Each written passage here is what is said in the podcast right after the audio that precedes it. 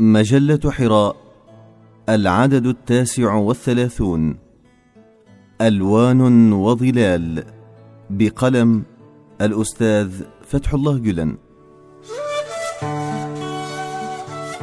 بشائر الربيع.